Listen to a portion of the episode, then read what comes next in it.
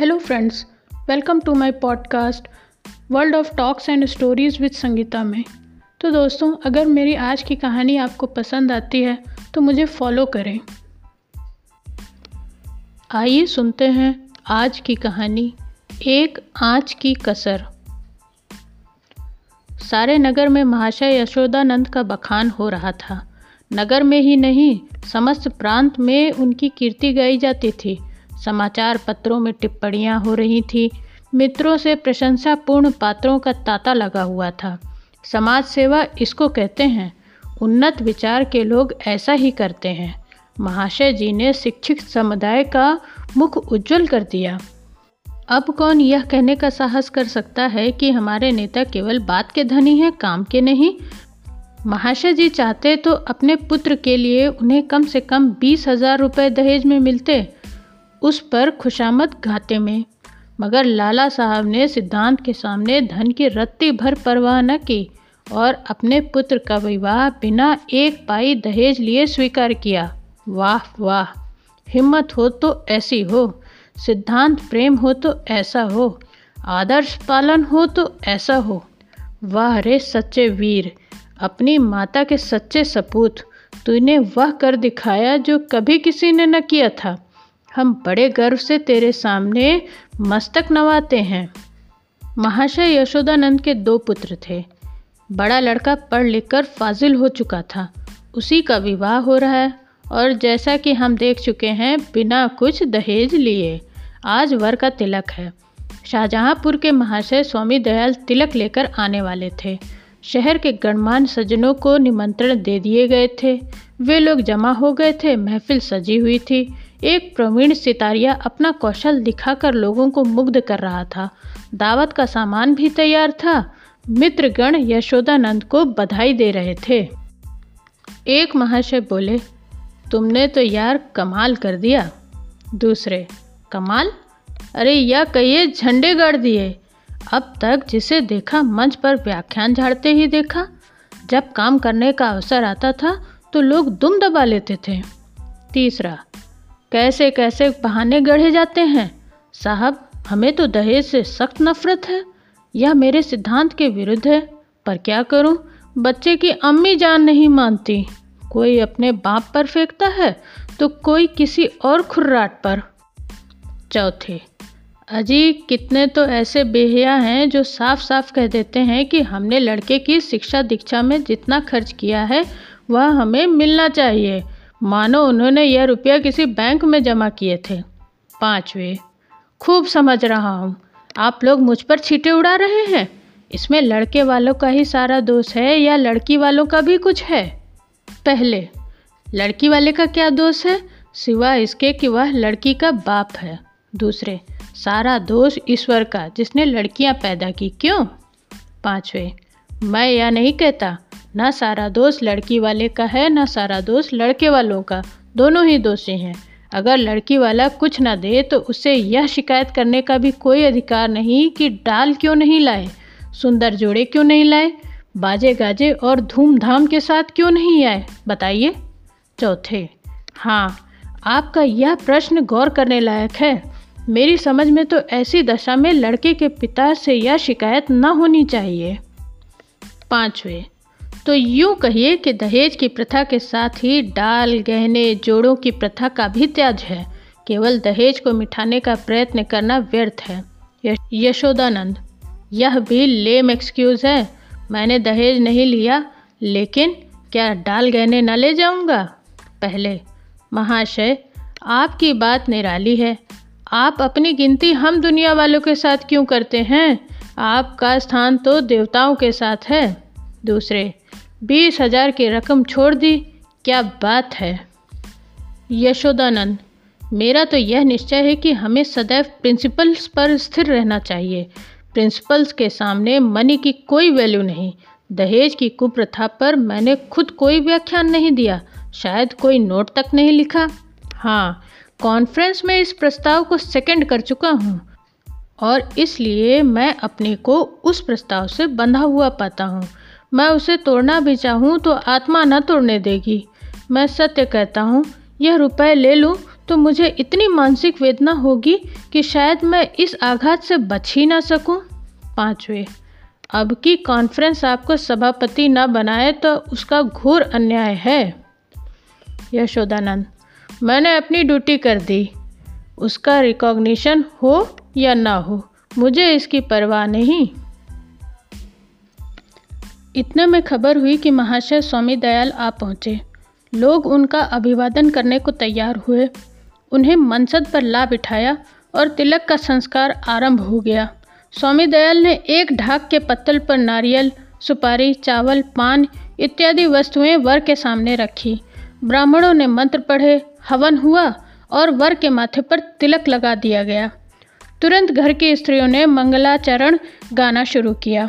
यहाँ महफिल में महाशय यशोदानंद ने एक चौकी पर खड़े होकर दहेज की कुप्रथा पर व्याख्यान देना शुरू किया। व्याख्यान पहले से लिखकर तैयार कर लिया गया था। उन्होंने दहेज की ऐतिहासिक व्याख्या की थी। पूर्व काल में दहेज का नाम भी न था। महाशयो, कोई जानता ही न था कि दहेज या ठहरौनी किस चिड़िया का नाम है। सत्य मानिए, कोई जानता ही न था कि ठहरौनी है क्या। चीज़ पशु या पक्षी? आसमान में या ज़मीन में, खाने में या पीने में? बादशाही ज़माने में इस प्रथा की बुनियाद पड़ी। हमारे युवक सेनाओं में सम्मिलित होने लगे। वह वीर लोग थे। सेनाओं में जाना गर्व की बात समझते थे।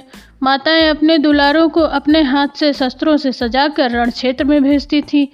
इस भांति युवकों की संख्या कम होने लगी और लड़कों का मोल तोल शुरू हुआ। आज यह नौबत आ गई है कि मेरी तुच्छ महातुच्छ सेवा पर पत्रों में टिप्पणियाँ हो रही हैं। मानो मैंने कोई बहुत असाधारण काम किया है। मैं कहता हूँ, अगर आप संसार में जीवित रहना चाहते हैं तो इस प्रथा का तुरंत अंत कीजिए।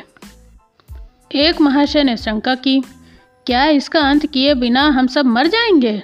यशोदानंद, अगर ऐसा होता तो क्या पूछना था? लोगों को दंड मिल जाता और वास्तव में ऐसा ही होना चाहिए।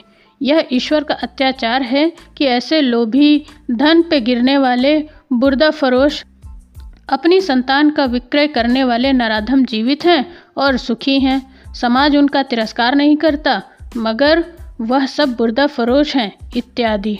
व्याख्यान बहुत लंबा और हास्य से भरा हुआ था। लोगों ने खूब वाह वाह की। अपना वक्तव्य समाप्त करने के बाद उन्होंने अपने छोटे लड़के परमानंद को जिसकी अवस्था कोई सात वर्ष की थी, मंच पर खड़ा किया। उसे उन्होंने एक छोटा सा व्याख्यान लिख कर दे रखा था। दिखाना चाहते थे कि इस कुल के छोटे बालक भी कितने कुशाग्र बुद्धि हैं। सभा समाजों में बालकों से व्याख्यान दिलाने की प्रथा है ही। किसी को कौतूहल न हुआ। बालक बड़ा सुंदर, होनहार, हंसमुख था। मुस्कुराता हुआ मंच पर आया। और जेब से एक कागज़ निकालकर बड़े गर्व के साथ ऊँचे स्वर में पढ़ने लगा। प्रिय बंधुवर, नमस्कार। आपके पत्र से विदित होता है कि आपको मुझ पर विश्वास नहीं है।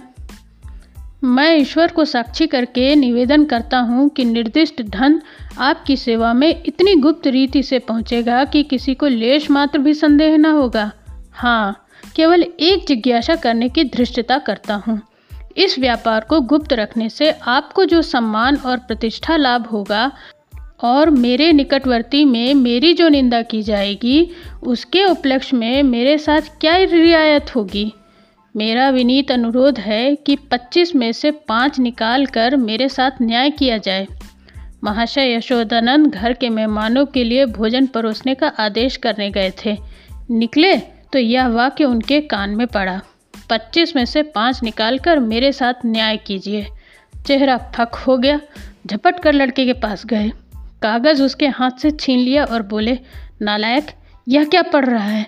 या तो किसी और मुवक्किल का खत है, जो उसने अपने मुकदमे के बारे में लिखा था? यह तू कहाँ से उठा लाया, शैतान?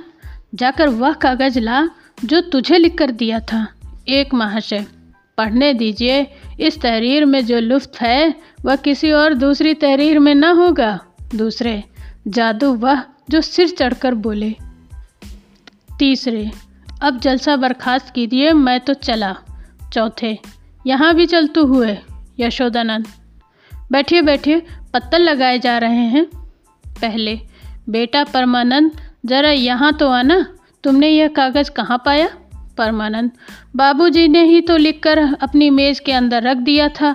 मुझसे कहा था कि इसे पढ़ना। अब नाहक मुझ पर खफा हो रहे हैं। यशोदानंद, वह यह कागज़ था सुअर। मैं तो मेज के ऊपर ही रख दिया था। तूने ड्रार में से यह कागज़ क्यों निकाला? परमानंद, मुझे मेज पर नहीं मिला। यशोदानंद तो मुझसे क्यों नहीं कहा? ड्रार क्यों खोला? देखो, आज ऐसी खबर लेता हूँ कि तुम भी याद करोगे। पहले यह आकाशवाणी है। दूसरे, इसको लीडर कहते हैं। अपना उल्लू भी सीधा करो और नेक नाम भी बनो। तीसरे शर्म आनी चाहिए। यह त्याग से मिलता है, धोखे घड़ी से नहीं। चौथे, मिल तो गया था, पर एक आँच की कसर रह गई। पांचवे, ईश्वर पाखंडियों को यूँ ही दंड देता है। यह कहते हुए लोग उठ खड़े हुए। यशोदानंद समझ गए कि भंडा फूट गया। अब रंग न जमेगा। बार बार परमानंद को कुपित नेत्रों से देखते थे और डंडा तौल कर रह जाते थे। इस शैतान ने आज जीती जिताई बाजी खो दी। मुँह में कालिख लग गई, सिर नीचा हो गया। गोली मार देने का काम किया है? उधर रास्ते में मित्र वर्ग यों टिप्पणियाँ करते जा रहे थे। एक, ईश्वर ने मुँह में कैसी कालिमा लगाई है कि हायदार होगा तो अब सूरत न दिखाएगा। दूसरा ऐसे ऐसे धनी मानी विद्वान लोग पतित हो सकते हैं। मुझे तो यही आश्चर्य है। लेना है तो खुले खजाने लो। कौन तुम्हारा हाथ पकड़ता है? यह क्या कि माल भी चुपके चुपके उड़ाओ और यश भी कमाओ? तीसरा, मक्कार का मुँह काला। चौथा, यशोदानंद पर दया आ रही है। बेचारे ने इतनी धूर्तता की, उस पर भी कलई खुल गई। बस एक आँच की कसर रह गई। तो फ्रेंड्स आई होप मेरी आज की कहानी आपको पसंद आई होगी। अगर आपको मेरी आज की कहानी पसंद आई है तो अपने दोस्तों के साथ शेयर करना ना भूलें और मुझे फॉलो करें। Thank you